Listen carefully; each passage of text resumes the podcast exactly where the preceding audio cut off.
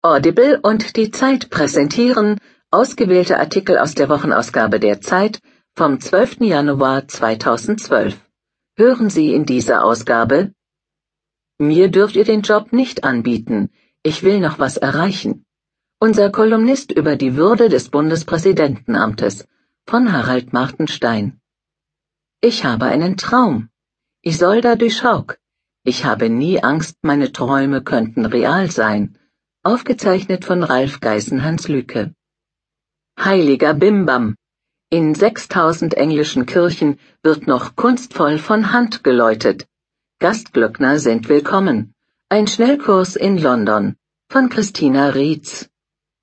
Schnacken wie die Alten. Plattdeutsch war fast ausgestorben. An Hamburger Grundschulen erlebt es jetzt ein überraschendes Comeback von Wolfgang Krischke. Nie mehr zum Friseur. Noch ein Junge mit Gitarre, aber was für einer. Max Prosa ist die erste Songwriter-Entdeckung des neuen Jahres von Nina Power. Aus der Erde gewachsen.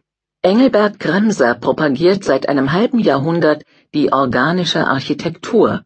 Doch erst heute dürfen junge Architektenteams wie Kraft das bauen, wovon er immer träumte. Von Tobias Timm. Das letzte. Unser Kolumnist über Redewendungen von Finis. Rülpsen für die Forschung. In Kleve wird der Methanausstoß von Kühen gemessen. Ein Besuch im Stall von Jürgen Brücker. Stimmt's? Kann es auch nachts hageln? fragen Mariuccia und Berthold Klemm aus Weinstadt. Christoph Drosser antwortet. Die Saat des Vergessens kann Alzheimer von infektiösen Eiweißmolekülen ausgelöst werden, sowie auch der Rinderwahn? Tierversuche nähren diesen Verdacht. Sollte er zutreffen, wären die Folgen für unser Gesundheitssystem massiv. Von Ulrich Bahnsen. Gerechter retten. Die Finanzkrise ist wieder da. Sie wird im Jahr 2012 womöglich noch härter und konfliktreicher. Von Uwe Jean Häuser. Eine Machtprobe. Der Präsident klammert sich an sein Amt, die Medien klammern sich an das Thema. Die Affäre Wulff wird zur Posse. Von Mark Brost. Ein Chamäleon gegen Obama. Mitt Romney ist der Favorit im Vorwahlkampf der Republikaner. Sein Problem? Nicht mal die eigene Partei mag ihn. Von Martin Klingst. Aufregung von wegen. Sein ganzes Dorf hätten die Bildredakteure aufgeschreckt, sagte Christian Wulff im TV-Interview. Ein Besuch in Großburg-Wedel. Von Frank Drieschner. Schummelei in der Provinz. Mittels kreativer Buchführung haben Spaniens autonome Regionen riesige Schulden angehäuft. Die neue Regierung will durchgreifen. Von Karin Finkenzeller. Sponsoren willkommen wie die Parteien auf verschlungenen Wegen zu Geld kommen, von Achim Pollmeier und Matthew D. Rose. Die Zeit. Höre die Zeit. Genieße die Zeit. Die Saat des Vergessens.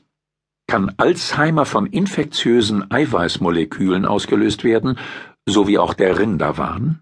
Tierversuche nähren diesen Verdacht. Sollte er zutreffen, wären die Folgen für unser Gesundheitssystem massiv. Von Ulrich Bahnsen. Die Zeit, Ausgabe 3 vom 12.01.2012. Dunst verbarg den Gipfel. Unter dem Massiv der Zugspitze trieben Mitte Oktober Regenschleier über den Eibsee. Für das traditionelle Treffen der Alzheimer-Forscher im Hotel am Seeufer gab die bayerische Bergwelt eine perfekte Szenerie ab. Die Zunft stochert im Nebel.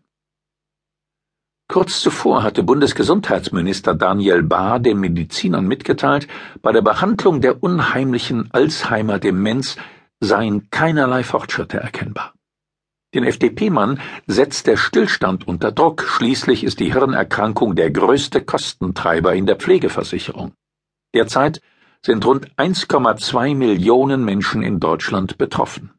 Medikamente können den geistigen Verfall der Patienten anfangs zwar ein wenig bremsen, den fortschreitenden Verlust von Gedächtnis und Persönlichkeit im Spätstadium aber nicht mehr verzögern.